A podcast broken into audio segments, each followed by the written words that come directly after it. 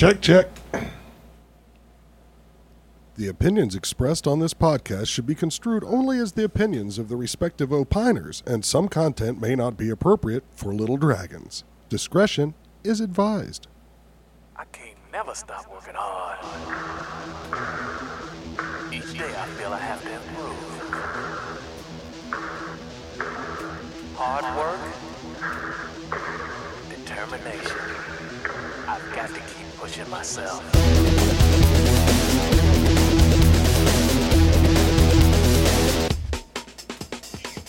Hello and welcome to Hiya, the only podcast that's broadcast for the badass with a brain and hopefully a sense of humor. Episode 55, recorded uh, September 7th, 2014, starts now. Hachi no dachi, bitches. Yeah. Whew, how you doing, Craig? Doing all right. I appreciate that candy cane. Or, no, what was it? Cotton candy. That's right. You brought me a little cotton candy for an appetizer to help warm me up. And I do appreciate it. Back to the cotton candy again, are we? No, it was just, you know, you brought it back with a with a callback, and I was like, hey, Hachi no dachi. Hachi no dachi. well, folks, uh, we're, we're running behind today. Yes, Uh, we are. So we're going to make this a quick intro. That's right. We're just going to tell you what we got going on. Um, what do we got going on, Craig? Little Hachi no dachi. Oh, I and uh, last time. evidently, we're doing then either. We're working on some throws. we we have a special guest in the virtual studio, I believe.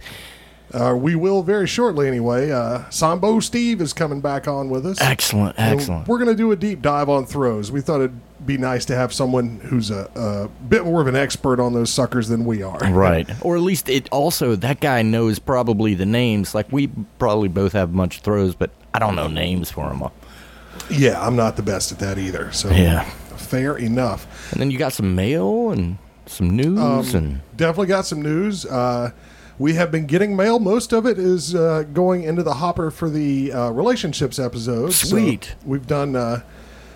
We've got uh, four or five of those now. Good So deal. We're pretty much what we're shooting for, but uh, it's going to be another week or two bef- before we record that. So keep sending them in, people, and I will keep sending you stickers. The first batch has already gone out. Um, Excellent.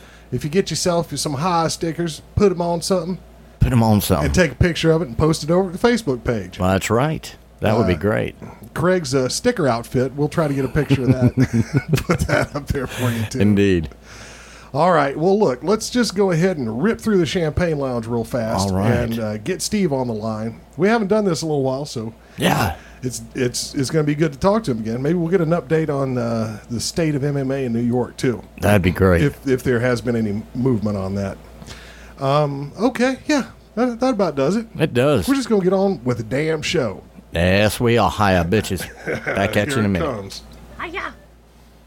I'm not saying this for the sake of it. I'll take so much and then I'll have to quit. I know how I feel, I know how I feel. The words don't fit.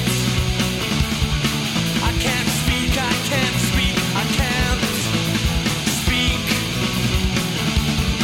I think I've lost the art of conversation. Things are looking.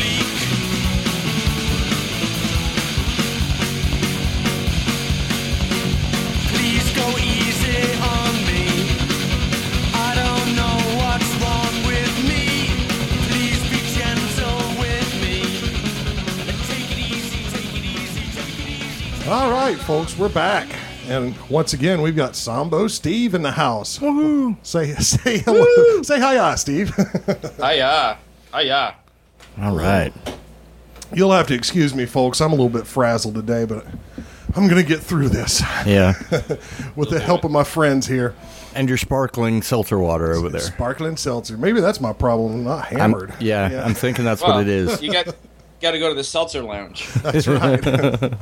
hey, as long as it's sparkling, it counts. Hey, That's it. Um, Okay, so we brought Steve on this time specifically to help us sort out stances. Uh, not No. stances, damn it. this See, I ain't told last you I week, was brother. frazzled. Last week we Yeah. did stances. Actually, I did want to touch on that real quick. We're going to do throws this time, uh, and do a little deep dive on that. Uh, but before stances we, do play a part in that. yeah, before we get to the throws, I, I just wanted to ask: Does uh, in sambo, do you have anything akin to what you see in traditional martial arts as far as stance training? Well, I, I actually listened to I listened to your stance episode, and there was definitely a lot of stuff that was related to throws to today's topic. But um, we don't we don't really have what you would consider a stance training. I mean, I myself, but um, you know, over the years in other martial arts, but uh, nothing like that in sambo. Okay. No I mean- static stance training. Yep. You've got Yeah, no- yeah, stances, yeah. but there's no formalized training of stance X and stance Y and so forth. No, yeah, I mean we obviously have stances. I mean we Right. work our various stances, and and a lot of the stances you guys were talking about in the last episode, really, you know, we do as well. It's just we look at them more as transitional moments in Yeah. time, you know. Yeah. But uh, we do them. We just don't do them in in a static sort of line drill kind of way. Gotcha. Cool. Well, let's uh let's go ahead and use that segue and move on into these uh these throws here, the tossing about, if you will. Oh yes. So I was uh, I was looking at Wikipedia. Of course, that's always where you go if you want to get the get the hard cold facts on anything. But uh, their little page on Is throws uh, has them broken down into about six categories. Mm-hmm. Uh, see if this sounds about right to you. You got your shoulder throws, you got leg throws, reaps, and trips, hip Right. throws, sacrifice throws, and pickups.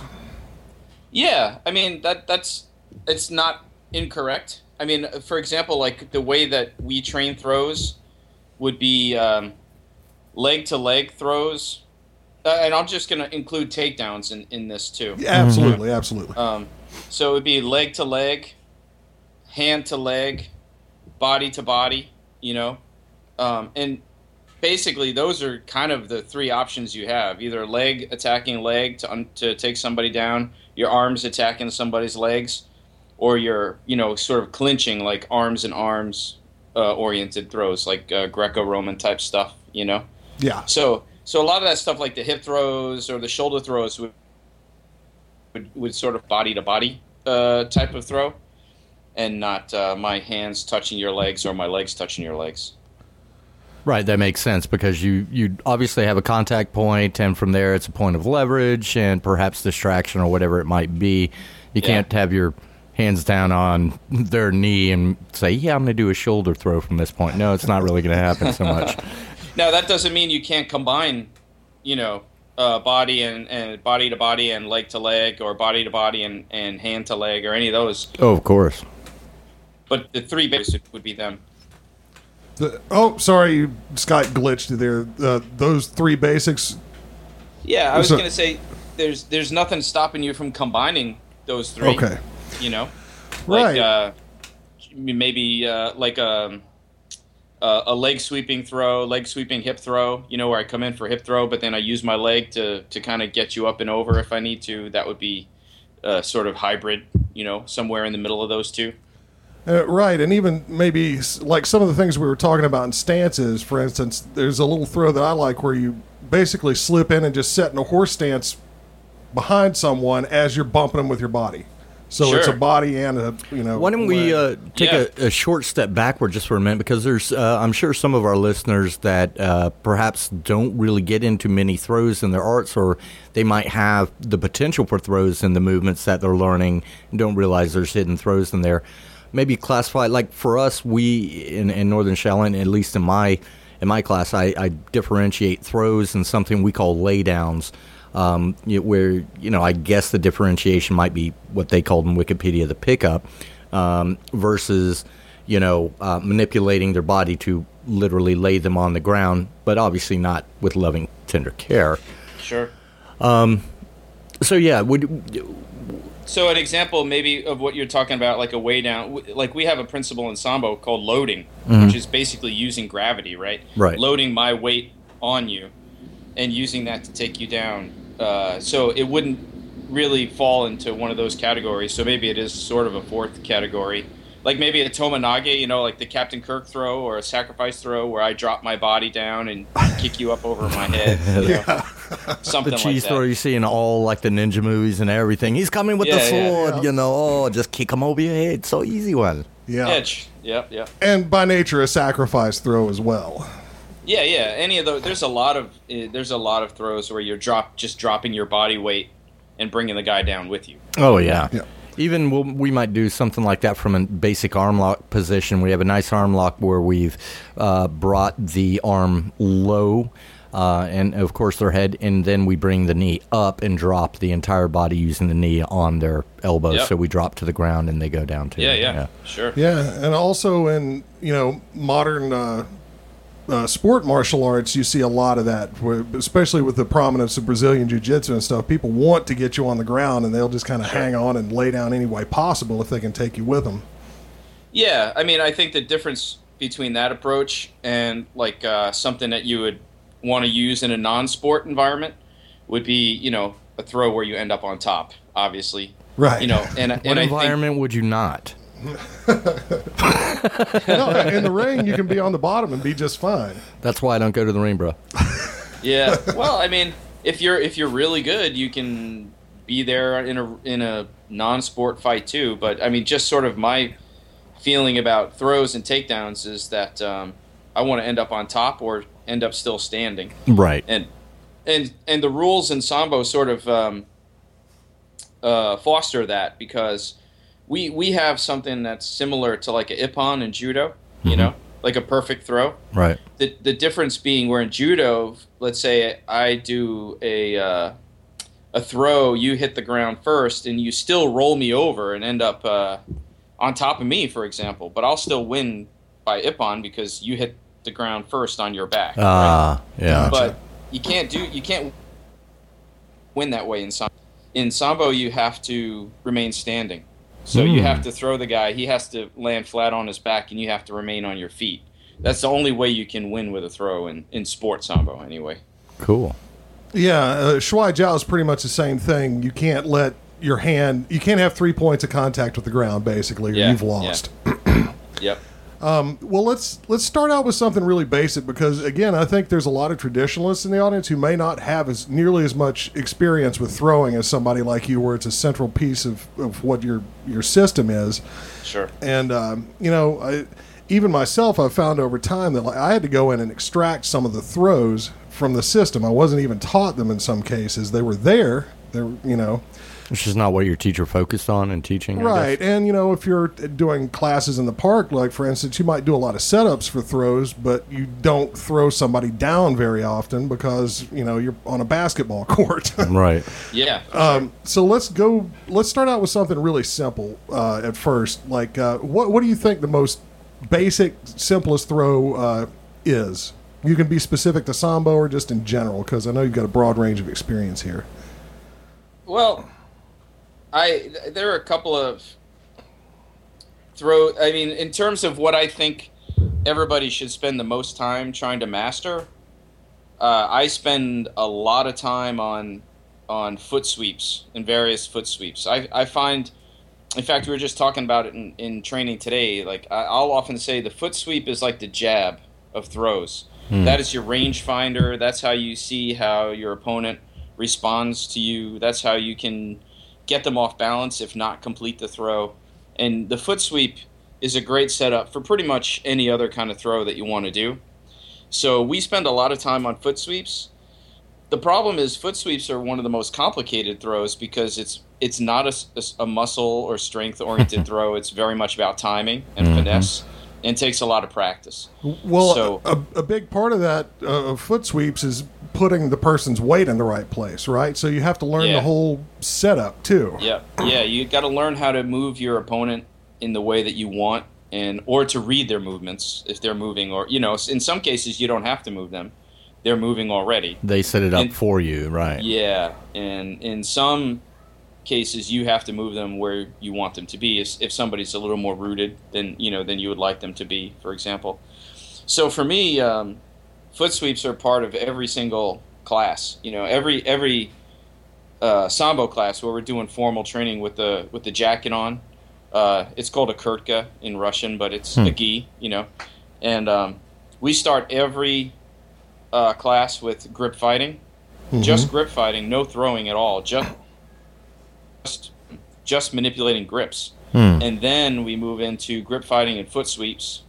And then from there we'll go into whatever uh, throw we happen to be working at the time. You know. Right, right. So how do you uh, how do you teach integrating the grip fighting and the foot sweeps? Like uh, when you when you say okay now you can add in foot sweeps. What are you know? What are the basic things you do? Well, um, so first you have to start with grip fighting, right? Because you will never get any good throw if you're not good with grips. How would you with- explain? I mean, uh, the three of us kind of grab, understand what you're saying, Sure. grab what you're saying. But let's say we have some Taekwondo folks or, or Yeah. you know, whatever. How would you uh, describe what grip fighting means to the you know layman? Well, uh, yeah, it's a good question. Yeah, I always assume people know what I'm talk- talking about. Right. So, yeah, grip fighting, uh, you and I are, we have no physical contact right now. Mhm. I decide I want to throw you, I have to establish some kind of contact. Right. You know, so in a sport where there's uh, clothing, it, it it involves establishing a grip. Okay. Uh, my gripping your jacket or shirt, or if it's you know whatever it is, if it's on the street, um, and using that to my advantage to move you in a particular way that I want. You know, um, and to control your movements in a way that I want. And for and it usually involves controlling the shoulders and hips, just pretty much like like anything else Right. in, in fighting. Uh, so before any throw will happen, you and I have to have that first engagement, you know, and that first engagement actually starts before we physically touch each other. I'm gonna. This goes back to your last week's episode. I'm gonna. Wa- I'm gonna look at your stances. I'm gonna see what position your body's in, and that's Mm. gonna dictate usually what kind of initial grip I'm gonna try and get. right. And um, one of the one of the mistakes I, I feel a lot of beginners make with grip fight is that they may practice a throw from a particular grip.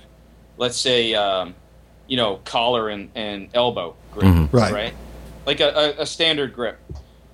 And then they'll train themselves to think of a particular throw associated with a particular grip, and then they'll rush in and try and get that grip right away right. you know like i need to get that grip you know so whatever the grip is that they're going to rush in and try and get it which is why i spend a lot of time on just grip fighting where the first thing you do is just establish any grip Hmm. and i and my metaphor is always that uh, grip fighting is like you know you may know that up a few branches is where i want that final grip to be where i know i can nail a good throw but i've still got to establish some kind of grip with you to start with and work my way up to get the grip that i want you know Yeah, and when you uh, if if you were involving striking in this, um, you know, it sort of changes the whole gripping game. How uh, how do you uh, teach people to, to translate it from you know a sporting square off and you know both Sure. people grab to when there's striking involved?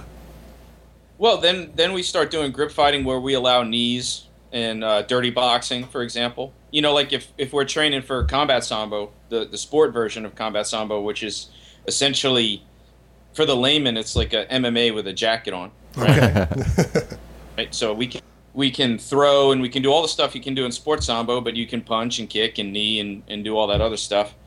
Um, so if you really want somebody to understand the importance of controlling grips, you just say, all right, we're going to do grip fighting, but now you're going to be allowed to knee each other too, you know?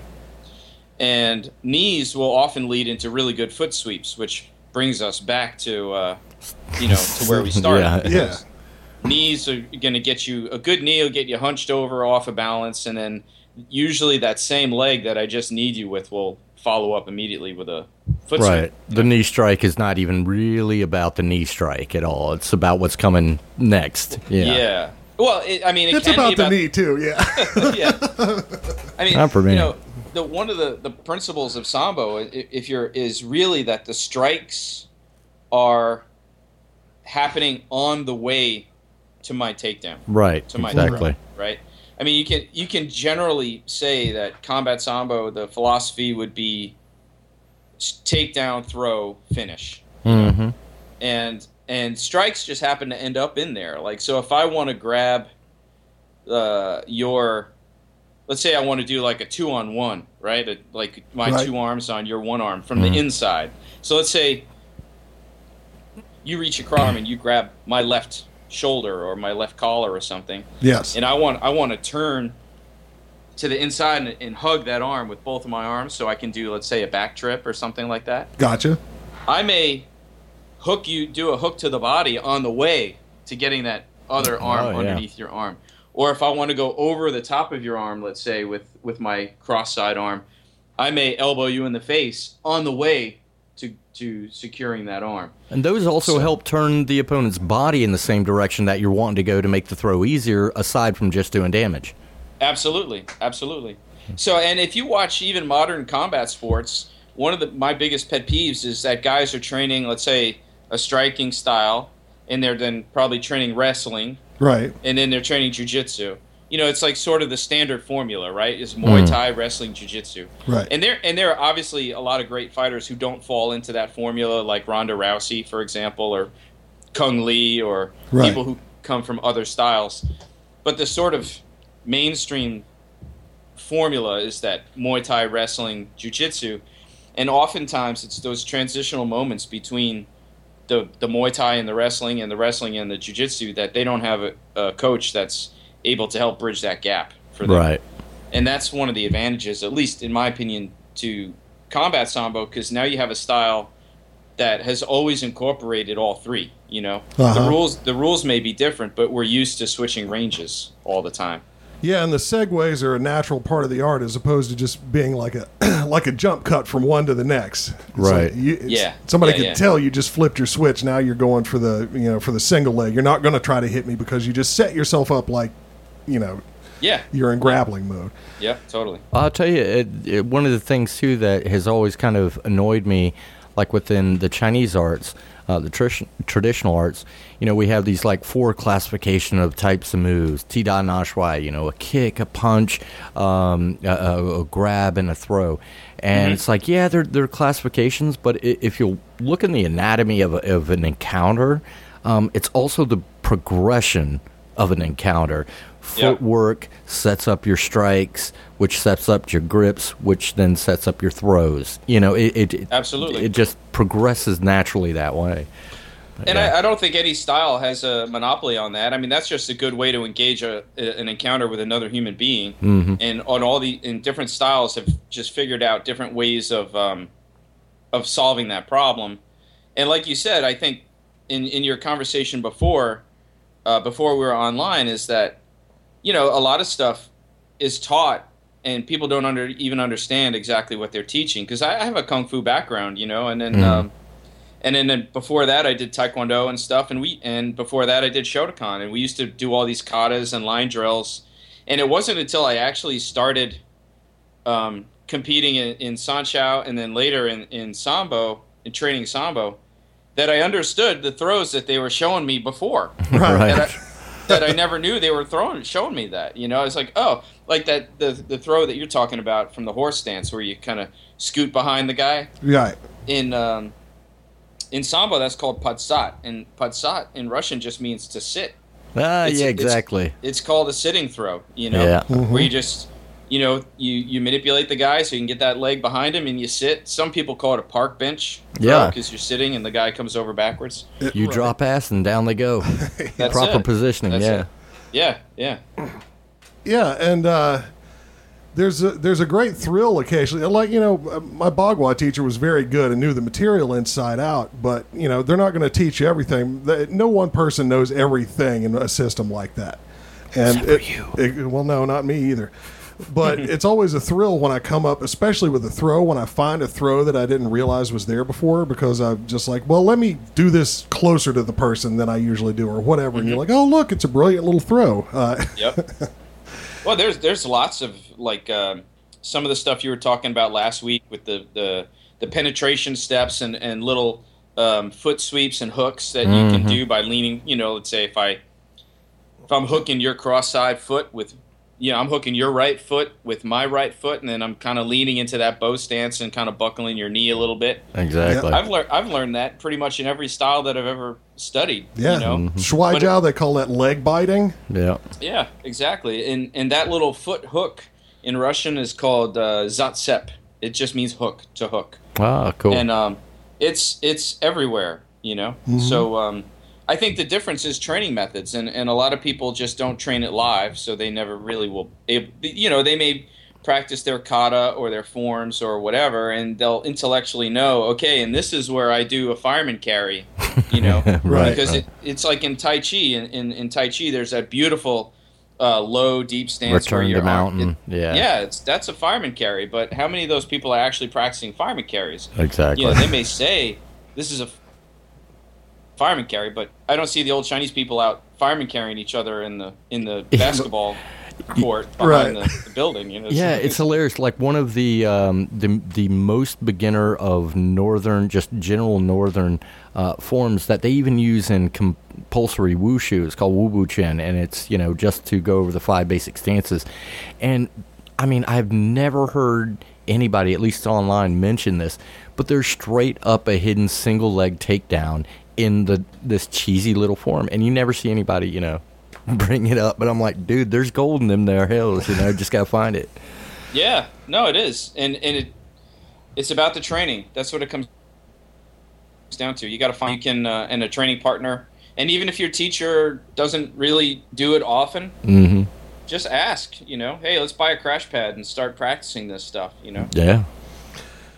Yeah, it's something I need to do. It's just hard to lug one of those to the park and back. Yeah. well, my my sambo coach, we never had crash pads. He was kind of old school. Half the time we were on wooden floors in the old. Nice. yeah. And um, you really learn how to fall when that's where you're you're practicing. You know. yeah. And we would do a lot of outdoor stuff in the park. You know, throwing each other in the park, and um, obviously clear the area, make sure there's no broken glass or anything like that. And, Children chasing baseballs. yeah, dog poop. You know, like That's whatever. the most important, actually. but I and and this kind of goes back to the whole original topic of your show is the throwing is like you got to practice falling before you practice throwing you know right. that's uh, super important Some of those arts really uh, focus on that, like in your, the beginning of your training. What do they call it? Utemi or something like that? yeah yeah in judo in japanese it's ukemi Mm, that's it. Yeah.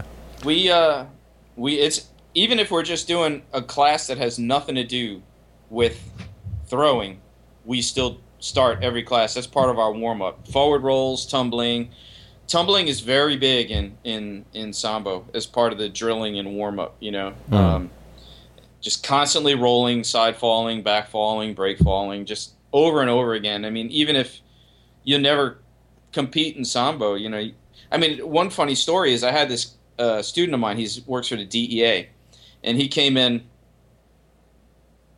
uh, that they ended up chasing a perp and there was a, a stop sign that had fallen over and he and his partner were chasing this guy.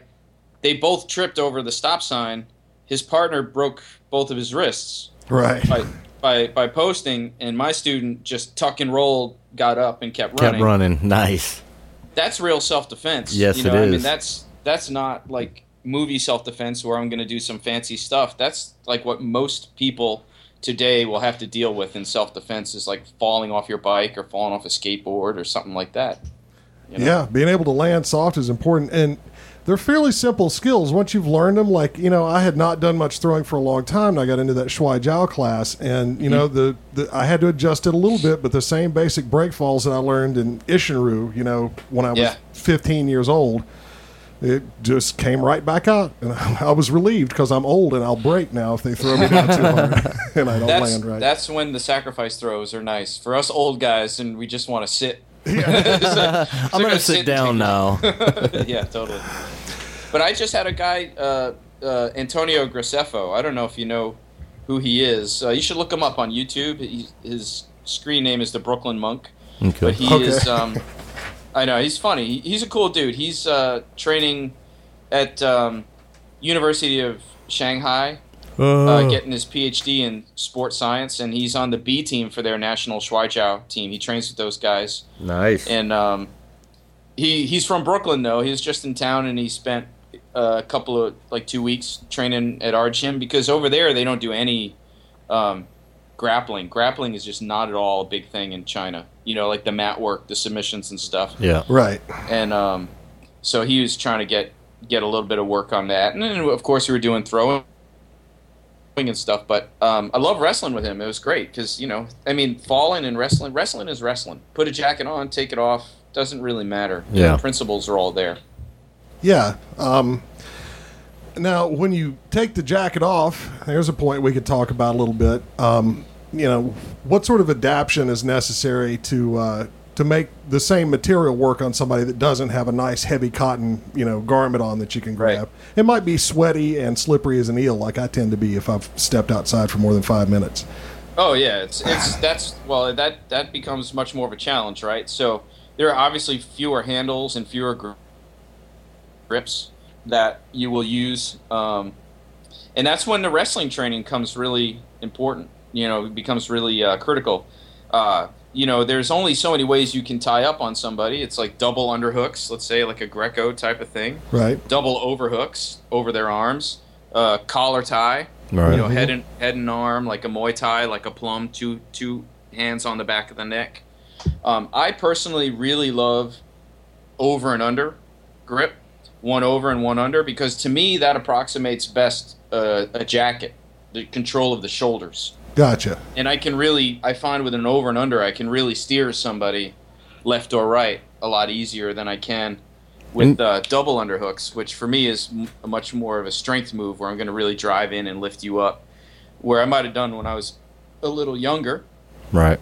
But um, but any of those any of those uh, upper body clinches, over and under, double unders, double overs, then you can go back to what we were talking about before. Your you know your foot to foot work and um, combination of hand to foot and foot to foot work. Usually you start with a foot to foot, and then if the guy evades it, you follow up with a hand to foot. Is oftentimes the way it works. Like if I go for an inner reaping throw or uh, inside trip, uh, same side, my right leg to your left leg, Right. uh, dr- right, dropping to my knee and hooking behind you. Usually, if if you step out of it, you step backwards. Your right, Is right there. Yeah, you're gonna Foot is right cross it for- now. yeah, your right foot is there for an ankle pick right away. So, um, and that's the other thing about throws is that you have to practice throws in combination, like everything else. Right. Well, I do, what I find, uh, and you know, this sort of ties in with the the hard to grip thing too. like at Bagua, there's a lot of throws that are just done en passant with a strike, basically. Yep. Like a basic single change, you can slap somebody's arm out of the way when they're reaching for you or punching, and you basically just wrap their neck and turn and walk Yeah. and keep going, you know, and Yeah, drop them that way. Um, and you know, setting setting. it's funny we're trying to talk about throws, and we've spent almost as much time talking about setting them up and how this. um, but shit, I kind of lost well- my thread. Go ahead, Steve. I was gonna say nothing's in isol. Nothing is in isolation. You can't talk about throws without talking about all this other stuff. Right. I mean, my coach used to say, and now I say, I, I say it as if he's dead, but he's actually still alive and teaching. So it's like, but We won't tell my- him you stole his best material. yeah. He says, and I continue to really preach this, is that stand up grappling, that grip fighting and that clinching is no different than mat grappling in principle. You know, the arm work is the same, the arm drags are the same, the gripping is the same. The only difference is you're vertical instead of horizontal. Uh, you know, vertical for the throws, horizontal for the mat work. But, like, for example, jiu-jitsu guys, Brazilian jiu-jitsu guys, they may not train a lot of throws, but they'll train what uh, a lot of sweeps, meaning turnovers, right? Like if I'm in guard and then I'm going to sweep you onto your back. Pretty much every single sweep is a throw. Yeah. The only difference is you're just kind of using only the hips and the upper part of your legs, you know, and you're not standing. But the grips and the manipulation of the shoulders and the manipulation of the hips, it's no different than what you would do standing to throw somebody. So one of the ways that, for example, I'll teach, let's say, a BJJ guy who comes to the gym who's been doing BJJ for years but has never thrown anyone. I'll tell them, uh, tell me what your favorite sweep is, and then, okay, go on the mat, sit on your butt, sweep me, and then I'll say, all right, now stand up. I'm going to show you that exact throw. Right. That's the throw. It's this, and then it, a light bulb clicks off in their head that, oh wow, it's the same exact thing. You know, just a little lower to the ground. That's, right. right. yeah. Well, how do you uh, do you teach uh, or when you're teaching this stuff like you, you say you have to do them in combinations right it's Sure. so like you know if you're if you're practicing your boxing you'll do combinations you know jab jab right whatever um, are there any particular combinations of throws like one leading to the next to the next like a sweep to a leg pick or uh, Sure. to this thing that that you found are really useful or stand out Yeah, yeah. The the high percentage ones are, uh, in I guess in judo they would call it an advancing foot sweep, where I'm I'm sweeping your the front of your lead, you know, with the same side. So my Right. right foot is sweeping your left foot. Um, so that'll be. Let's just use that as the starting point. Let's say I, I go to sweep your left foot, you step over it, I miss, or or I, my range is off and I miss completely. right But usually, what that does is it leaves my, bless you, it leaves Thank you. my right foot between your legs. So from that point, I either can go for an inside trip, Mhm. right? I can go for a sweep on the the other foot. Um, uh, I one of my favorites, what we were working today, is the failed foot sweep to drop shoulder throw. You know, because he steps around to avoid my sweep, he's halfway behind me already. So if I just turn and drop drop th- shoulder throw him right from there, he's going over. He can almost not stop it. You know. right So, uh, and and if you're training for sport, um, what we'll do is we'll just pick two or three combinations, and that's all we do for months and months and months. You know, and I'll have a guys going into the tournament, and that's the only comb. I, I took this kid to his first tournament. It was a sambo tournament up in Montreal, and for about four months, I only had him doing foot sweep throw combinations, foot sweep drop shoulder throw, foot sweep drop shoulder throw, over and over for months, right and he, and he got everybody up there with it. Everybody, Nice. you know. I mean, you to be a good fighter, you really only need a handful of techniques. Yeah. To be a, to be a good teacher, you need to know all that stuff. Right. right But if it's just about being a successful fighter, you know, couple of throws, couple That you're just awesome at, know the timing inside and out, how to read your opponent, all that, Yeah. set it up. Yeah. I mean, take take like my student Reilly Bodycomb. Everybody knows that he's a leg lock guy, that he does uh, scissor takedowns. Um, you know, uh, in Japanese, kani basami, right? right Um, so everybody knows that's his thing: rolling knee bar, scissor takedowns, and he finishes with leg locks. Once in a while, he he'll do flying arm bars and sneak one in there. But everybody knows it, and they still get it, and, he, and he still gets it. Like he just he just took gold in the Abu Dhabi Pro division, right? Nice. um, for his for qualifiers for the the world tournament, and he beat um, a black belt, uh, a BJJ black belt from um, uh, I forget from a guy from Jersey, and um, really high level coach. And the guy came up to him after, really cool. He's like, "Dude, I own all your DVDs. I knew you what you were going to do to me, and you still did it to me." That's awesome.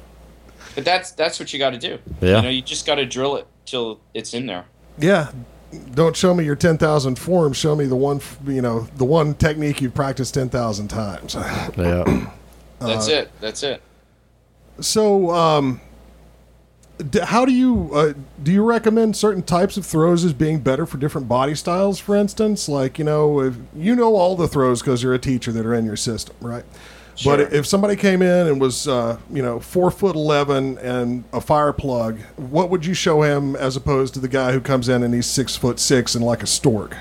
Yeah, totally. I mean, that's one of the things I love about Sambo, at least my experience in it, it it's very much about tailoring the technique to your body, you know? Whereas I've found that, that a lot of, in a lot of traditional, like let's say judo, for example, it's about tailoring your body to the technique, you know? Right. And um, so I really appreciate when I trained with my coach and then when I go to Russia where they'll tell you straight up, don't even bother with that throw. It's not for you, you know? Right. Um, so yeah, I'll, I'll help a student pick what works for them, you know? Are- Uh, tall, tall guys, obviously foot sweeps are real important for tall guys. uh, uh, big what what would we what in sambo we'll call let's say a podnozhka, which is a trip or like a front trip, perednia podnozhka, and then in Japanese that'd be like a tai otoshi, like the big long. sort of bow stance of guys' legs. And um, you know, tall guys, those are perfect for them.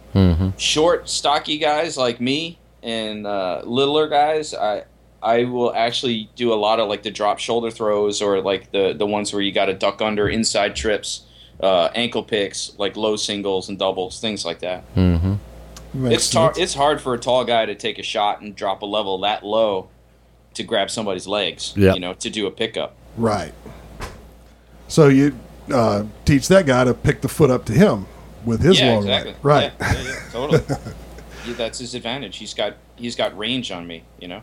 Right. Are there, um, you know, are there throws uh, uh, that are t- well? Are there throws that are too dangerous for the ring, and are there throws that? Uh, that was a weird way of putting that, but you're just going to have to deal with it. Uh, Yeah, yeah, it's all good. or, um, or you know, are there throws that you, you know, can make more dangerous that are safe in the ring? For instance, if if you do them one Sure. way, but if Yeah. you're doing them for self defense, you adjust so the guy lands on his head instead of his back. Uh, talk about some of that gray area with throws and, and how you can adjust them to to scale them up or down on the violence scale. Sure, sure. It reminds me. It's funny. It reminds me of my coach, who was sort of, as much as I love him, he was a very, he was sort of a little old school misogynistic. You know, like Right. we would be in class if he if he had a, a woman in class, he'd be like, "No standing throws on," the, and he would he would put his hands around his abdomen, and go, "She must have children one day. No hard impact." you know, it's like it's like totally, and you know, try telling that to Ronda Rousey. You know, no no hard impact throws, but Right. um, yeah, throw. This this kind of goes into like uh, the conversation, like you were talking about self defense and all this stuff in the last episode, right? To me, to me, self defense or like fighting, non fighting versus sport fighting is a matter of intention. It's a matter of knowing your environment and being uh, able to adapt a technique for that environment, right? Right. So if I do if I do a shoulder throw the proper way, where your shoulder is nice and bent and your arm is nice and bent over my body, so I don't armbar you in the process. yeah, process. wrapped No, around that- you like a guitar strap. Yeah, exactly. That's the nice way of doing it. But for the not nice way, all I got to do is turn your arm around and do it against the elbow. It's the Yeah. same exact throw. Yeah. You know, hip throw. If I do or head and arm throw. You know, if I wrap you like you were talking about, wrap the guy's neck, you got his arm, and you and you throw him. If I do that from behind you, it's the same exact throw, but I'm pulling you backwards. I'm pulling your neck backwards over. You know. Right. So, like, uh, I spend most of my my my approach to teaching people to to, to fight for non-sport is that they have to do some sport. They they just have to, Yeah. you know, because Yeah. that's where you're gonna that's where you're gonna get the skill development. You know, um, if you spend all your time taking the reality-based self-defense classes or whatever, where you cannot actually beat up on your partner, You can't practice. It'll, yeah, I mean, how many of you have out there listening have actually stuck a thumb in someone's eye? You probably haven't, most of you. Yet people talk about it like it's so easy. Like, oh, I'm just gonna stick my finger in their eye. It's like not that easy, man. And if you haven't actually done it, it can be kind of freaky, I guess. I mean, I haven't done it, you know. So I've I- touched several eyeballs in class. It's always accidental, you know. Somebody moves in closer than you thought or whatever, but it's icky when you get your finger on an eyeball. Yeah, it really yeah. is. your and- instinct is not to drive it on through to the back of their skull. Yeah. yeah, and that's for everything. That's like with the throat attacks and all the other stuff. It's not that mm-hmm. that stuff's not effective, but if you're not training it, then you won't do it. You know, so it's like you take your sport training very seriously, and then you have a couple of sessions a week where we we do the combat sambo classes, where we change it up and take everything you're learning there and start to modify. You know, okay, well now we're going to do it differently. You know, like with grappling, for example. You know, um, get them get them to start grappling, and then I'll to- I'll toss the shock knife out on the mat, and just say, all right, if you can grab it, you can use it. yeah. just watch how the grappling changes. You know, Yeah. Mhm. uh, it's the same thing when we'll do like um, if you guys haven't played with a shock knife, it's the best thing in the world. But it's uh, like a little you know stun gun knife Yeah. where the blade is electrified. Uh, Bruce, who's on here occasionally, he's had several chances to play with one. I have not yet come across one. I'm looking forward oh to it. man, they're awesome. They're awesome. I mean, it's like you know, you, we'll practice, let's say, knife defense uh, against a plastic knife, you know, and when people know, even unconsciously, when they know that they're not going to get hurt, they behave a certain way. Yeah. Right. Yep. All of a sudden, you give them something where they're going to get 900 volts, then Then it's real. Knife, then their knife defense becomes incredibly, like, so much better. You know, it's like, and by knife defense, I mean evading and running. You Yeah. know, I don't mean, you know, that's that's your knife defense. You know, you're not taking risks when you can get so. Um, that's what we do. So I, by I've I've met a lot of guys that have come to the gym that have experience in other, let's just say, for lack of a better word, reality based or combat styles mm-hmm. like Sistema or Krav Maga or like these other things, and those other systems definitely have value.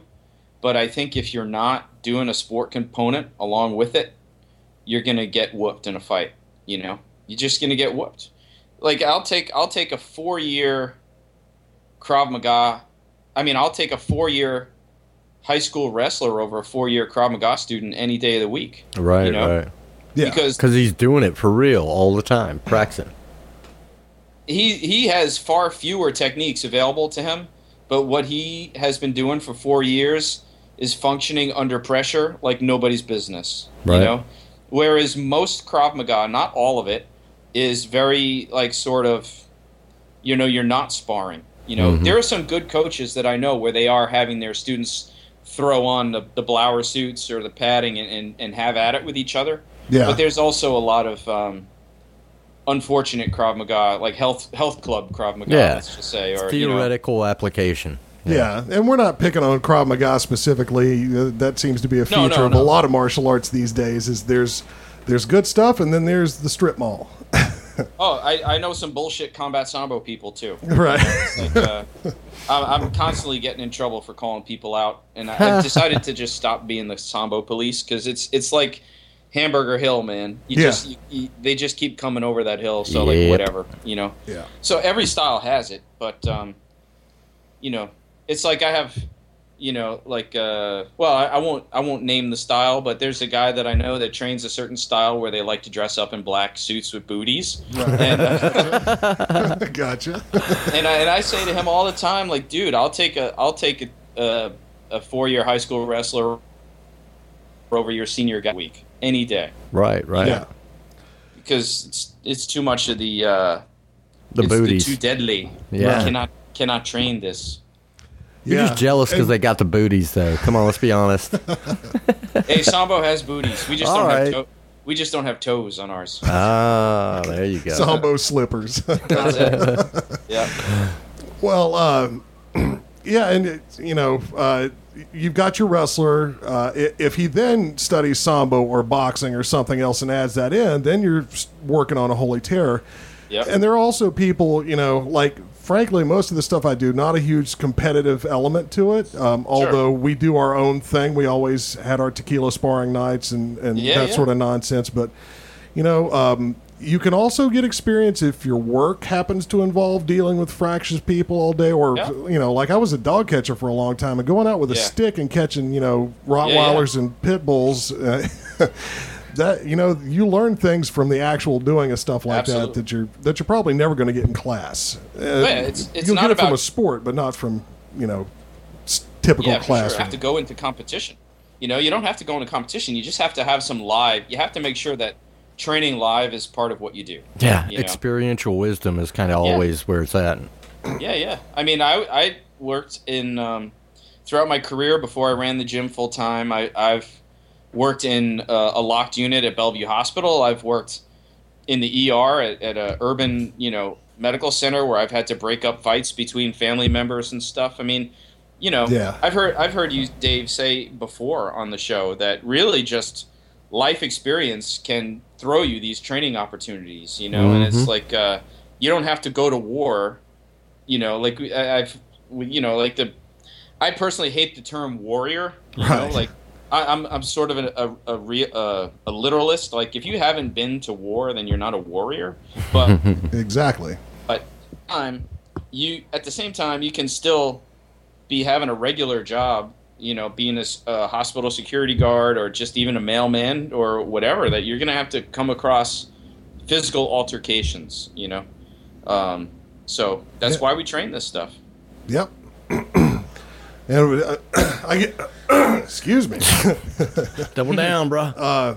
I guess the main thing I was getting at with that was um, that we should not overlook those training opportunities too. We should, you know, as long as you survive it, you need to analyze because, of course, in real life, even if it's something you do for work or whatever, it's not systematically engaging in it like you do in a sport. It's Yeah. you get a little here, you get a little there. It's usually by surprise, but you really need to step back and analyze that stuff later and learn yeah. as much as you can from it because you know Yeah. every actual confrontation you survive is makes you more likely to survive the next one if you con- consider it.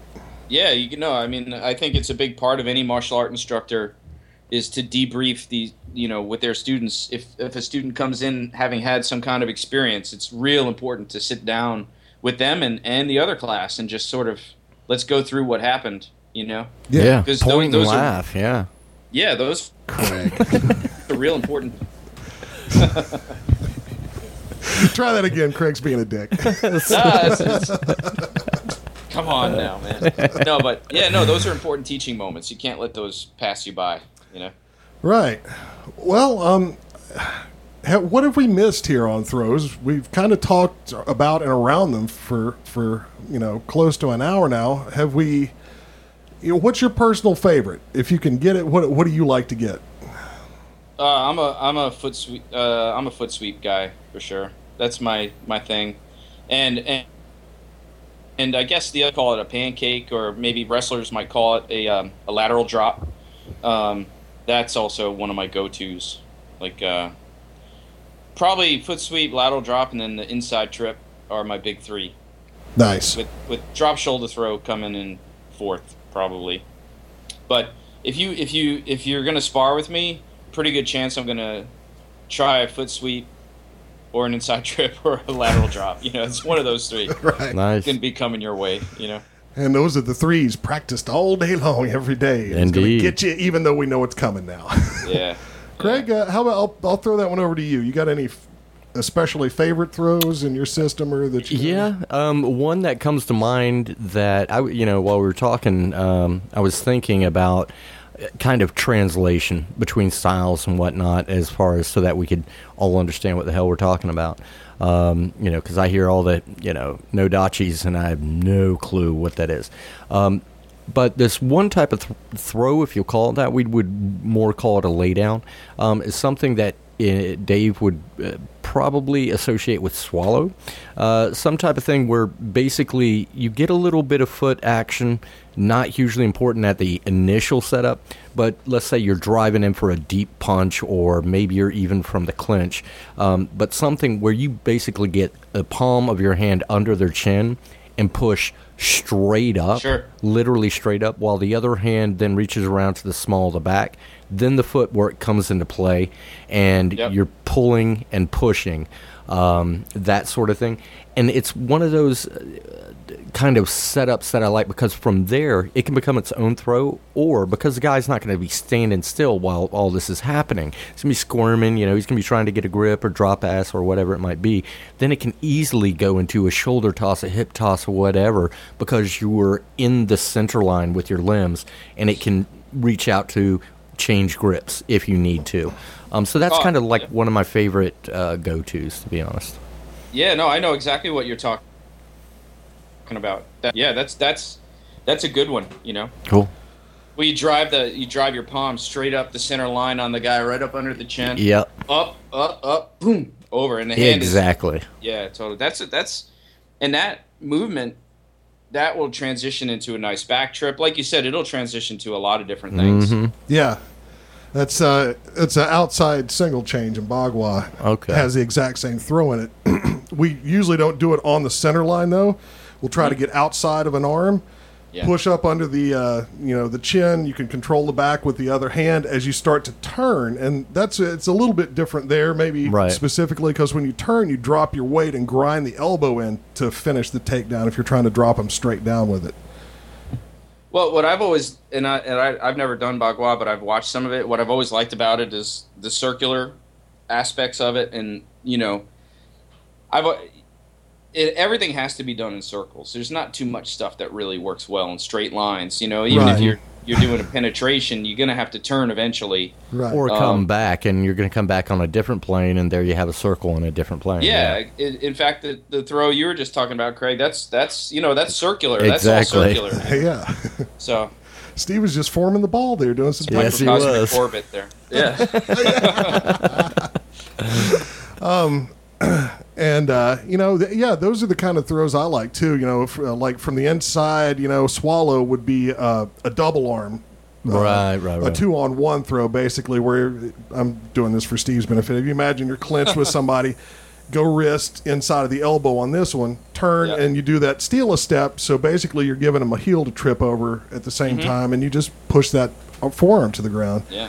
I And mean, good go good ahead. throws. I was gonna say good throws should feel effortless. If you do it right, Yeah. the guy should feel like uh, he stepped on a banana peel or something. You know, it's like it just happened, and you're like, oh wow, that was awesome. Yeah. Well, and in my opinion, also on your part, because if you're if you're really having to juice up too much, and I don't like those kind of throws where I'm really having to strain with my muscle to lift, pluck, or do anything like that. I like something where my timing, my positioning was just so right and perfect that it, whoop, yes, Yeah, if Yep. you're if you're straining, I think you need to reverse it anyway. like, Yeah, yeah. you're you're trying too hard to go one way, and the guy's going to read that. Um, yeah. like I love. uh You hear that? Oh yeah, you might make a guest appearance here in a second. cool. Uh, what was I? ta- oh, like when I uh, David Lynn's one of the best uh, throwing artists I've ever been around, and he really it's just spooky how easily he sets you up for stuff. And you know, other people will try to do the same throw on you after he shows it to you, and you feel him straining and tugging and pulling and pushing, and it's just not there. And he comes over and it's just like, oh, down. Yeah, You know? yeah, yeah, totally. Um, And it's so impressive when people are like that. Yeah. Yeah. Um, well, all right. We've tagged our favorite throws, kind of, and all that. sh- We have does- thrown does it- down. here, last question. Last question. Uh-huh. Do you have any overtly ridiculous throw that sometimes you'll show people just for the Because it's effect? cool. Yeah. Um, hmm. I'll tell you what mine is. I've There done are this at definitely demonstration. some- I oh, already sorry. know I which one yours cut is. in on. Um, I'll, t- I'll go first. Uh, Yeah, you go for it. I, I do this occasionally at demonstrations just to, to get the reaction out of people. But there's Right a, out of snake, right? Yeah, Yeah. it- out of the the snake form, there's a throw where basically you you underhook on their outside arm and put the back of your hand on the back of their neck, Right. and you turn and reach around behind yourself and you grab their leg, you know, their pants or whatever, and then you pick them up and you just twirl them around like that till you're ready to drop them. Um, Yeah, I not mean, the they're- most effective thing in the world, probably. It's a little. I mean, it would work actually, but why do you want to carry the guy around? You know.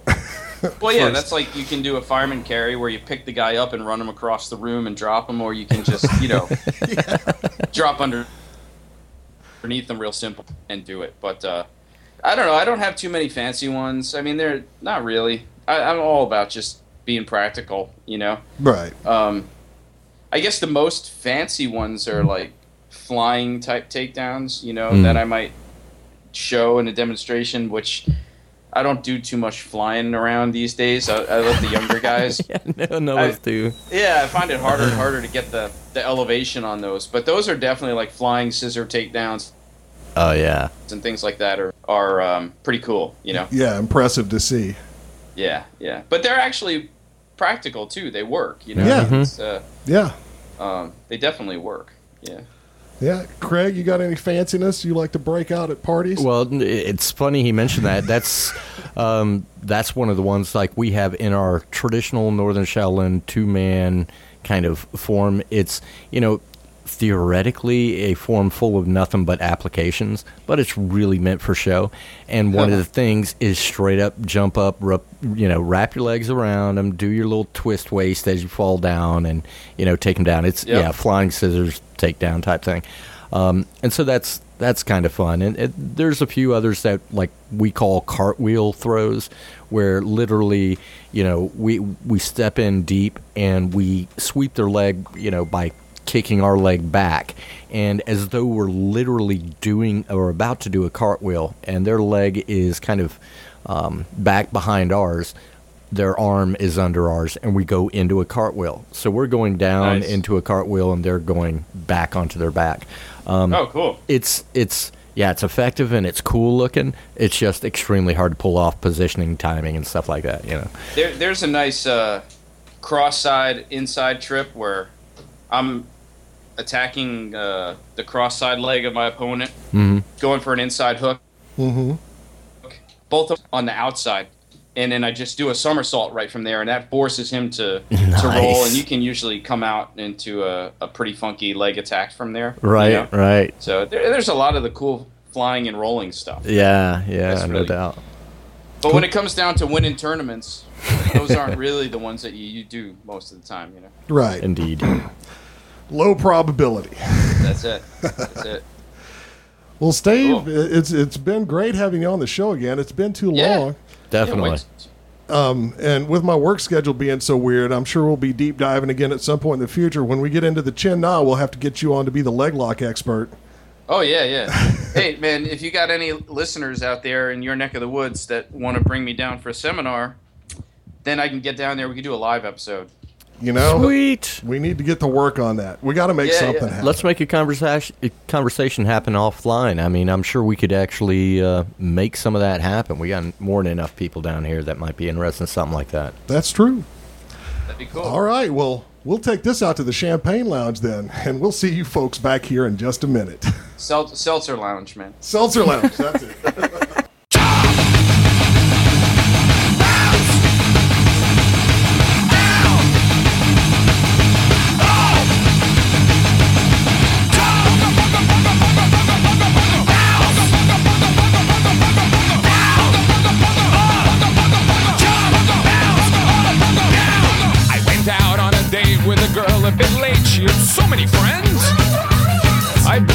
pogo stick just to show her a trick. She had so many friends.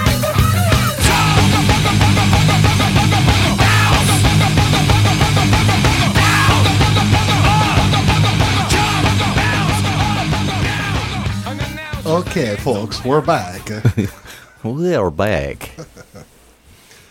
Always a great time having Steve on the show, obviously. Definitely, definitely. It, it felt so long because it really was. Oh, I didn't realize you were feeling it. Ah, you know, when you miss a little Steve, you miss a lot of Steve. You know what I mean?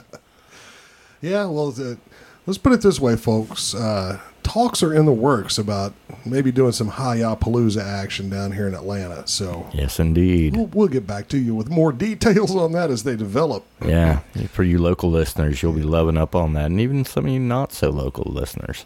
Uh, maybe so. Maybe Yeah. this is our chance to get together and all join hands and sing Kumbaya in a circle while Craig plays the ukulele and capers about. In my high ass sticker uniform. That's right. so if you want to see that and many other fantastic things, just stay tuned to this channel. That's right. All right. Well, speaking of breaking news, diddly dee dee dee dee dee dee dee. It's time for news, news, news with Craig S. Kiesling. Deet de deet de deet deet dee. I wish I had one of those hats, you know, like uh what's his name? Ferdinand the Frog? I, well, I'm not familiar with this fella, but No, the guy on Sesame Street, remember? He, he was a frog and he had the hat.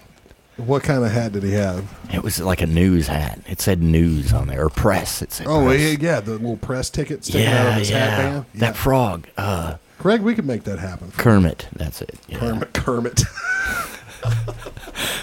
I prefer Ferdinand, but Kermit will work. you were throwing me off with the Ferdinand. Ah. All right. What? oh, by the way, news provided by a friend of the show, Ryan Lindsay tonight. Yes, indeed. Thank you, Ryan, once, again. Yep. Man, and and uh, on short notice too. I gotta say, I was pretty impressed with that. Oh yeah. We talked about this yesterday. I was like, "Are we gonna get news?" Bam, in my inbox. I know it didn't. I, I sent him an email from the porch on my phone last night, and then I'm thinking maybe he'll have time tomorrow. you know? Right. And then about an hour later, I think, here's your news. that Oh. dude is on it. Yes, he On is. it. Thank you, thank you so much, Ryan. Well, John Koppenhaver. I I think it's pronounced, better known as War Machine. War Machine. Oh my God, War this Machine. guy. Yeah, this guy. Yeah, actually, you know, I looked this up. The guy actually legally changed his name to War Machine. That tells you something about him right there, doesn't it? Yeah, well, and and to give you a, a, a visual, the guy has a tattoo of a hand grenade on his neck as well. Yeah. Yeah, he's an interesting cat. Anyway, um, you know, he's been in the UFC, uh, been a Bellator fighter and whatnot. Been in trouble with the law for much of his adult life. Um, 2007, then again 2008, 2012, all kinds of different stuff. Well, War Machine turned the war on his ex girlfriend, who, you know, this is this is an interesting story because she's, uh, you know, she's, She's a porn porn star. starlet. Yeah. Yeah. Uh, Christy Mack is her name. And he basically he walks in, he walks home, you know, and this happened in uh, Vegas. And he walks in to the house, and she's in bed with, as they say in the news, her friend Corey Thomas. And uh, One Machine was not pleased about it at all. He proceeds to whip the living shit out of Mr. Thomas uh, right there while they're in bed, um, supposedly for about 10 minutes before he says, All right, now get the fuck out of the house, right? So, dude does. Once he's, you know, dealt with that, while he's dealing with that, uh, ex girlfriend is 911 in it, trying to hide the phone. Luckily, she did because one machine, you know, proceeds to whoop the living shit out of her, choking, hitting, all kinds Yeah, of and she had broken up with this guy, by the way. yeah, He yeah. was not supposed to be around. No, and he had already had uh, no stalker his reports. business. Yeah. Exactly, stalker reports, and uh, what do you call them? You know, uh, the the law says stay away thing. What do you call them? Uh, restraining. yeah, restraining orders and all that kind of shit. Um, you know, I don't get it, but she ends up in in in the hospital with all kinds of stuff. But anyway, When I saw pictures. I mean, he turned her face into a pumpkin. He Yeah, really broken ass- shit out of her. ass Tried load to of- kill her with a dull knife. no, no, no, no, no. What what happened with it? No, okay, so he, he knocks a bunch of teeth out, broke a few ribs, um, is choking her and all that. He pulls out a, a dull knife that he has, and you know he's making all kinds of nasty things. You know, you know, you want to sleep around, you want blah blah blah blah. And he starts to with his dull knife try to be he's pulling up on her hair and trying to cut her off, cut it off the hair, okay. not scalp her, but just cut off a bunch. So he's hacked a bunch. Um, he drags her into the bathroom, uh, into the shower, um, you know, and starts getting, uh, you know, you like it this way, you like it that way, groping her and doing all kinds of stuff. And he's like, well, I'm going to go in the kitchen, find a sharper knife to finish the job. And every news report I saw saw that in quotes. So evidently that's what he said Okay. um, and that gave her time to you know squeeze the fuck out, um, which is great. But yeah, it's it's really fucked up. In in this article, luckily there was a, a link to a you know if you'd like to see what her report of this event is, click here. But warning, it's graphic and so on and so forth. And I did so, and it brought me to her uh, Twitter account, and And that's this points out a huge problem with the internet. yeah, the internet, uh, the meathead mindset, the wannabes, the everything else, and you get an ass load of these hashtags. She deserves it. Hashtag, um, you know, my hoe is is never uh, what loyal, hoe's not loyal, or something else. Anyway, Yeah, there's just a bunch of misogynistic MRA bags. culture just erupting. It seems like on the internet right What is now. an MRA? Um, Uh, the men's rights activists? yeah, we need that. Yeah, Yeah. good lord. But so uh, yeah, it's just it's atrocious what people. It's the anonymity of the internet. I think that's one of the reasons I like martial arts and I like being in a martial arts class because try running your mouth like that. yeah, Bip. Yeah. exactly. I've, we know we've had assholes show up sometimes. I've had to go to one of my teachers at, at one point and tell him because he didn't see it, hmm. but tell him, look, this new guy. If you don't want blood in the parking lot, Oh yeah. then you need to do something with him mm-hmm. because he's spoiling for trouble, you know? Right. And we're going to give it to him. Spoiling the Because- enjoyment of- of everybody else. Yeah. You're pissing everybody else off. Yeah. I didn't pay for this. Right. You know? So you talk to him, or we're going to talk to him. Yeah, exactly. And that's that's the kind of you know. To be honest, I don't. I've never heard of this wall machine before, or Christy Mack. You know, I've got my my different kind of porn. You know, it's She don't do your movies. that's right. no, I don't. I wasn't aware of her career. War Machine. You know, you hear about Wall Machine. Wall Machine kill. Right. Um, but I, you know, I don't follow that stuff too closely anyway. Yeah, so he wasn't- He was, he was not a top tier fighter. No, it wasn't to me either. Till I got to say, till I clicked that link and saw the Twitter responses, and I'm like, you bunch of little bitches. You know, I'd, Yeah. I'd love to get at piece of any one of you fuckers with that. She deserved it. Shit, nobody deserves anything, bro. No. And this girl, they were totally not a couple anymore. Yeah, yeah. Even if they were a couple, you don't go walloping on people. Right. Right. If you if you realize, oh well, they're sleeping with somebody. Okay, I mean, if you walked into your house and you were married and some guy comes running out of your bedroom with his pants around his ankles, you might be forgiven for popping him in the face. yeah, But then you can't go on a rampage and beat up everybody. You Yeah, know, you no. just can't do it. you got to sort of use your words, people, mm-hmm. and don't If you- use them like you do on the internet. Use them like a human being. And if you really want to get revenge, just go sleep with somebody else, or just say, "How about this? Here's a genius idea: the relationship, since we agreed on loyalty, now there's not loyalty. We're not together anymore. Let's just break up. How about that? Ta-da! It's really that easy. People in high school can figure this shit out. yeah, no joke. but War Machine, War oh, machine. your punishment will be more severe. War Machine couldn't figure that shit out, and now it looks like he might go to jail for life. Yeah, Yeah, yeah. And it might be where he belongs. It it looks that way. Looks that way. Um, yeah, and it's funny because it was like, uh, you know, even though he legally had his name changed to Wall Machine, the judge was like straight up, "I'm calling you Koppenhaver. I'm I- I'm not doing that War I'm not Machine calling you bullshit. War Machine, no, asshole. no. Yeah, they're going to call him Washing Machine in prison. Nicely done. I believe they are. Or soap machine. Soap machine. Soap Ooh, dispenser. hey. Eagle Scout saves a life at the karate studio. That's right. I'm an Eagle Scout. I am indeed. I know you wouldn't know this about Craig Kiesling if he didn't just tell you this. That's right. He was quite the little sporty Eagle Scout when he was a kid. I've seen the pictures. yes, indeed. Yes, indeed. Coke bottle glasses like bubbles and fucking Like Bubba. like bubbles. Oh, I do fucking love kitties. Oh, Gary Laser Eyes. All right, so Bailey Smith out of Park City, Utah, uh, is a high school senior. Uh, he's also obviously been a Boy Scout. Uh, he's been a Boy Scout for about 10 years, been Eagle Scout for the past two.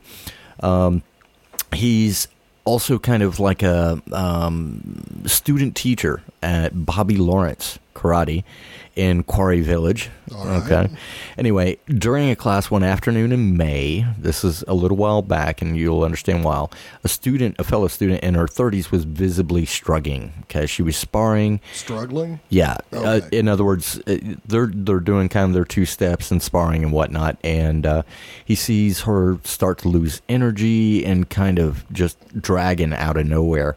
Um, she just sits down for a minute. He goes over there, takes a blood pressure and whatnot, and sees that her heart rate is real high, breathing real fast and shallow. Yada yada yada. She having a stroke? Uh, Not sure. Um, the kid was also a ski patroller at Park City Mountain uh, Resort, so he's seen a lot of um, you know bang up jobs, and he's had to kind of use his abilities there. Anyway, the Skier student hit tree trauma. exactly, yeah. Um, he says I, I've seen plenty of people out of the trees. This way he puts it. nice. Yeah. so the, anyway, the thirty-year-old student gal, she uh, she she sits down, and all of a sudden, after you know, or while he's trying to take pulse and all that, she literally just leans over and passes out. Um, so the kid calls to somebody, says, "Call nine one one," and he's doing these sternal rubs um, to check and make sure she's truly unconscious. Got no response. A couple minutes later, he fre- he's not freaking out, but he, he gets concerned because she stops breathing, um, and he as he put it, I took a few measures to open her airway. Um, doing, I, and I know exactly what he did, and they mention it later because we learned this in the Boy Scouts. You know, L- you know, uh, Yeah. laying the head back, lifting the air passage, you know, tilting the he- chin back, and all this kind of stuff.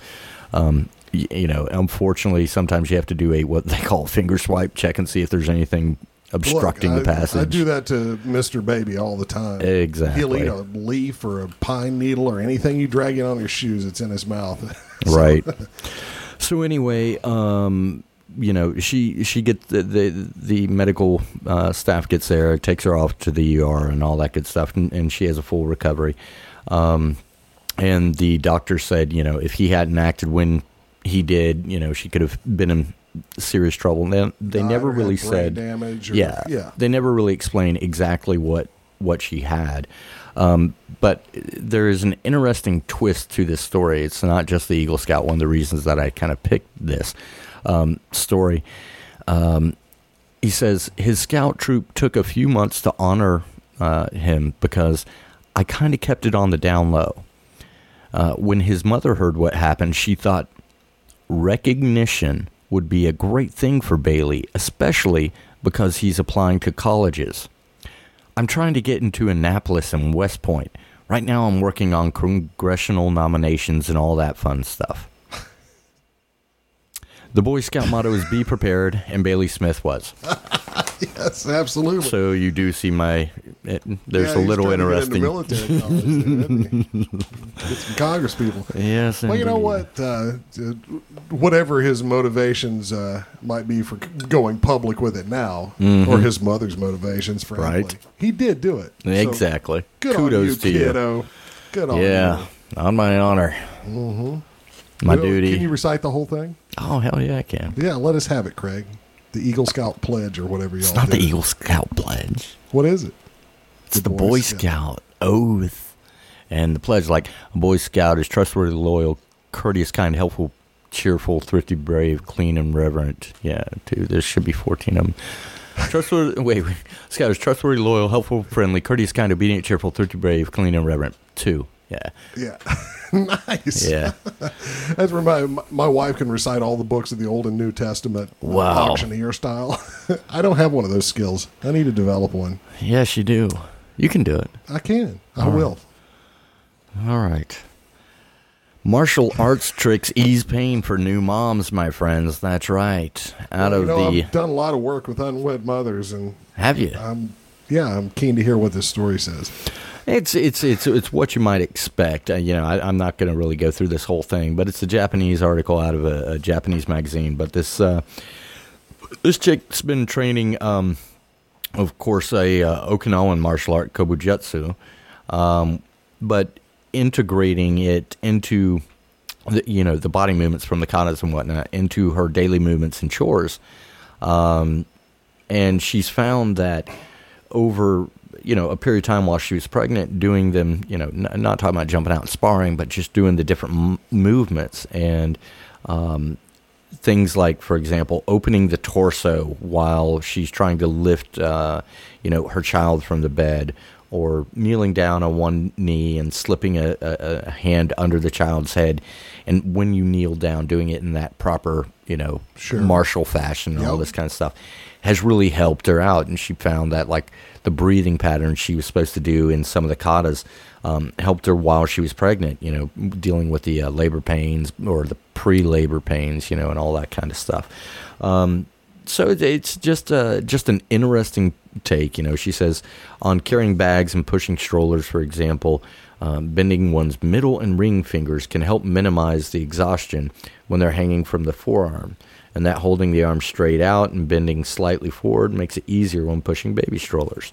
You know, um, things that are really really cool that that you know the because of the martial arts you get so anal sometimes about those small anatomical things to build proper power and structure Yeah. that finding um, interesting ways they benefit the rest of your life uh, like even Steve said, you know, that's the real self defense. Right, You know, right. tripping over Not a breaking thing. your neck when you trip. Exactly. or both wrists.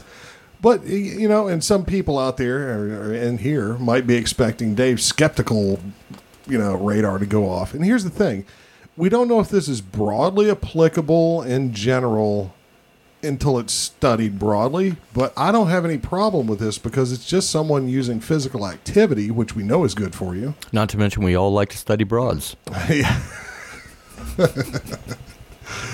Watch out, you're going to join one of them MRA clubs. Oh, good. True, true, true. Um, All right. Oh, Hachi.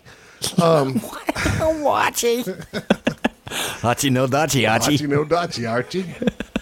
Ah, cheese, eat it. Um, but, you know, uh, yes, if you learn how to open the pelvis as part of a martial arts stance, and you're not literally like opening the pelvis like a purse, but what you are doing is sort of stretching and, and, and you know, lengthening the correct muscles and tendons and tissues in that area. And, uh, you know, wh- why wouldn't it help? Yeah, This it is one of those things like you to would me have it's to prove kind to me duh. it's not any good for you. Yeah. yeah. because you, you know, know, if you're pushing out a probably baby, not specific yeah. to you know this one Okinawan martial art No, or this no. one specific breathing pattern or any of that. Mm-hmm. But you know, it's I think it's long been known in medical literature that it's good for pregnant women to stay active. You know, back in the the 19th century, they were like, "Oh, you need bed rest or whatever." right, right, right. And uh, you know, for that and many other reasons, women were dying like crazy in childbirth. Rest is always good, but not But- ridiculous. Yeah, Right, but no. Now they know that women can stay really active up until Mm-hmm. like the seventh, eighth. You know, as long as everything else is kosher, right. late into pregnancy. And Now you hear all about that prenatal this, prenatal that, the yoga and the whatever. They're marketing off of it, but it is similar. You know, Right. The only thing you need to change is one, avoid hard contact, Mm-hmm. and two, um, you know, obviously you're going to change around your belly as it grows. So Right. your movements are going to change. But as long as you're self aware and you're doing it carefully, I don't think there's any problem with it at all. Yeah. Just don't don't do that whole telephone pole battering ram to the abdomen thing. You know, developing that gong thing. Yeah, Oh, that's not- my favorite part. it is true. True. My, it's what I do right before my caber toss. Anyway, What is a caber? look at the show notes. All right. All right, so we got an interesting uh, story here. You know, Ryan, I got I got to uh, send a special thank you to you for this uh, this last story here. Um, I'm not sure if it just if you did this on purpose or it just happened to be this way, but whatever the fact may be, awesome. All right, you guys are loyal listeners.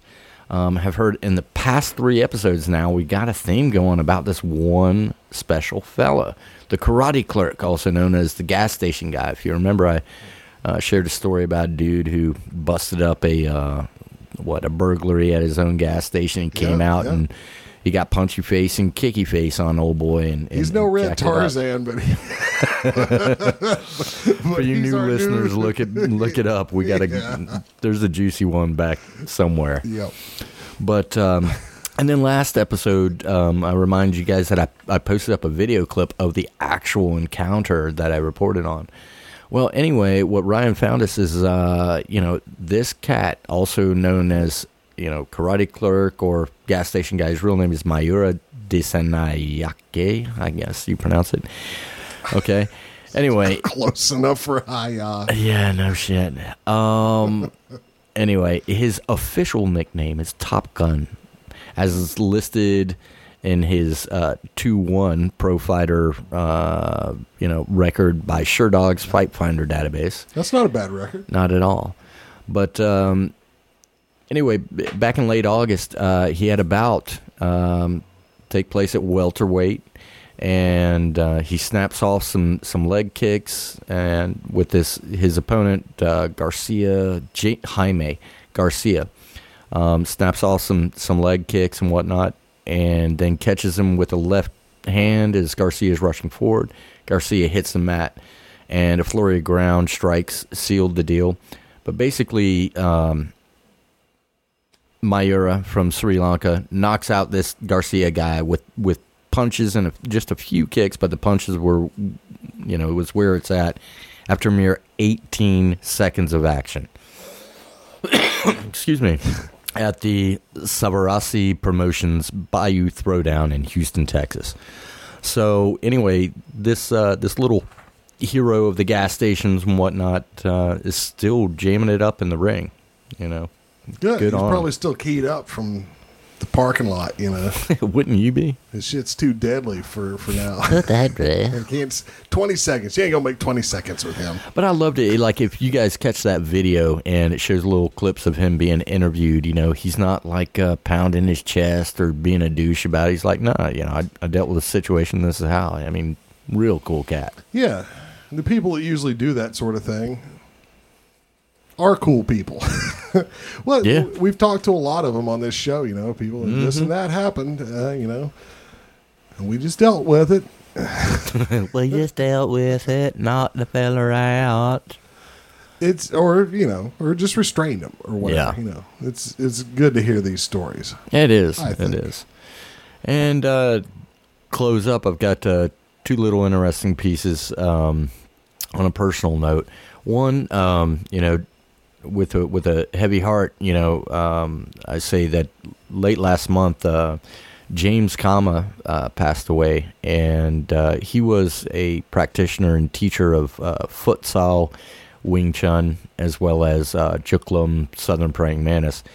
And uh, he taught out in New York City Chinese Freemason uh, Society, um, which is an honor in and of itself. You don't, you know, he, he's not a Chinese cat, um, and so you got to be a little bit respected.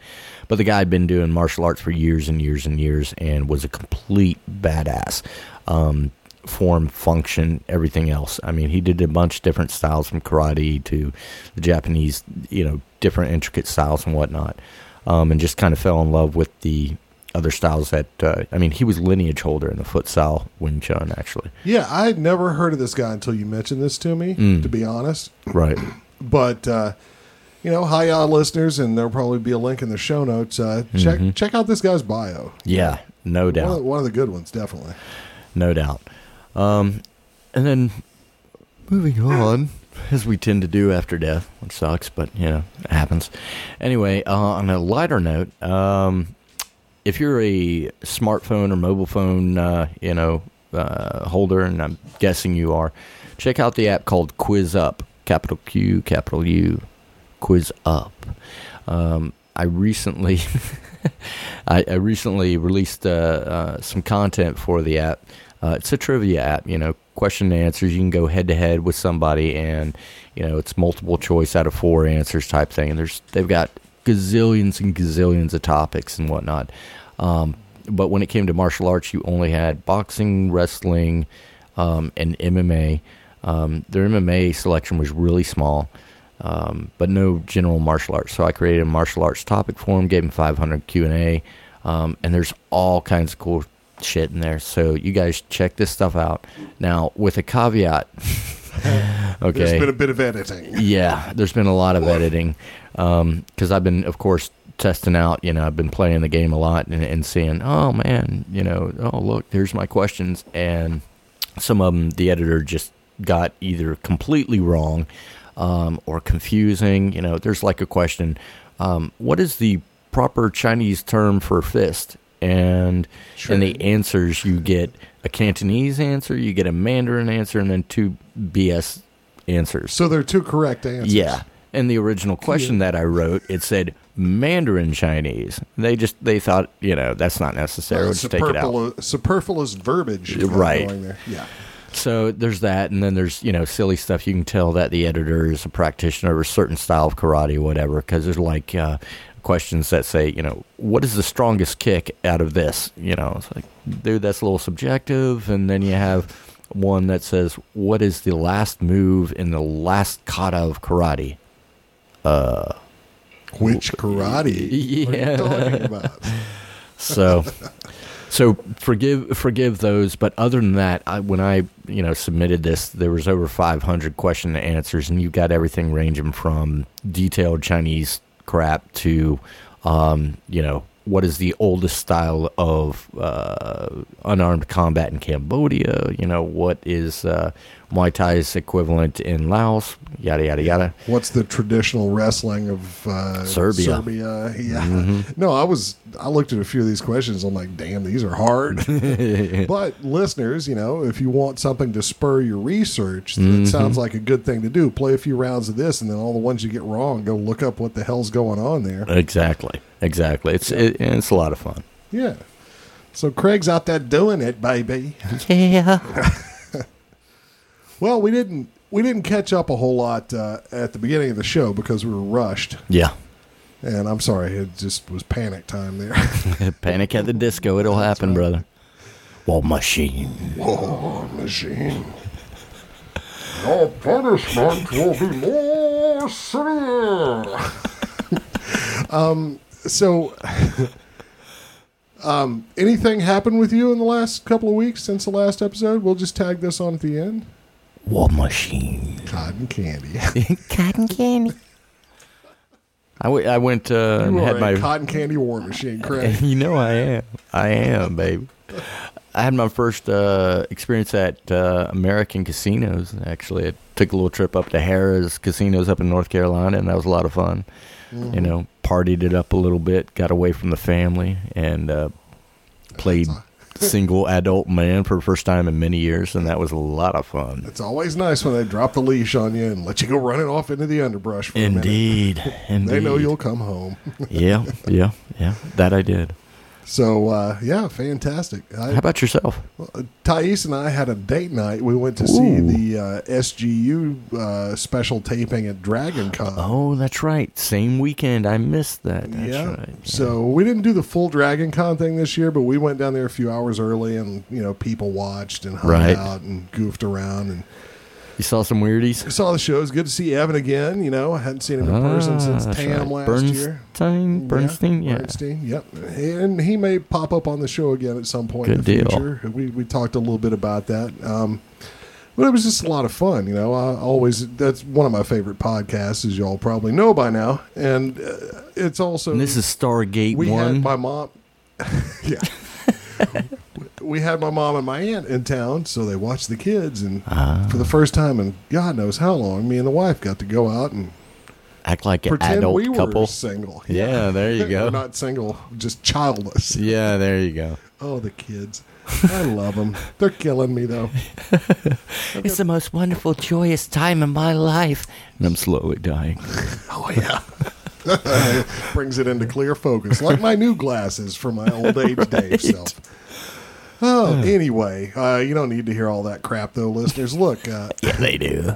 we've uh, actually gotten a lot of good submissions for the martial arts and relationships podcast, so that will be coming up in the next episode or two. There's still time to send them in. I'm not putting a number on it. If you send me a good, uh, you know, description of how martial arts has affected a relationship of yours or in general, then I will post you some stickers. Yeah. So the first batch has already gone out, so do it. I washed the uh, new Subaru Baja, not new, obviously, today and slapped a Hi-Ya sticker I on saw it. that as I walked up the hill. It's pretty sexy. It is rather Yep. sexy. So you guys know you want to get one of those on you. Yeah. So uh, go ahead and uh, send them in. You still got time, and uh, I'll just you know whoever does it. Do it. Would love to have it like an episode with, with like just a bunch of damn listeners, you know, send in what we're going stories. to on. We're Yeah. gonna have some special guests in house, but we're you know we're gonna work around the emails that you guys send us on this topic. Yeah. And uh, yeah, aside from that, I think really all you need to do is uh, you know Be check out- proper, be fit. yeah, like us on our Facebook page. Uh, check us out at www.highopodcast.com. Uh, address all this mail I'm asking for to crypto. No, address it all to uh, mailbag at highopodcast.com. And uh, yeah, no, it's it's good. We're getting a little more regular with these, not super regular, and you know, don't expect it to be terribly regular, but we're just irregular kind of people. It's kind of like our love life. But I think we've proven at this point that the show ain't dead. no, we're the show shall go on. The show shall go on. So, um, Um, so know, shall we? and so shall we until we don't. So, I guess that's it for me. Craig, you got any last thoughts for these people? Hi, bitches. War Machine. War machine. War Machine wins, loses. Okay, yeah, we've had enough fun with this one, folks. Uh, Indeed. it was a pleasure having Steve on, and a pleasure talking to you all again. Thanks again to Ryan Lindsay for throwing, Yes. uh, the show notes up there and the news. And until next time, we'll see ya.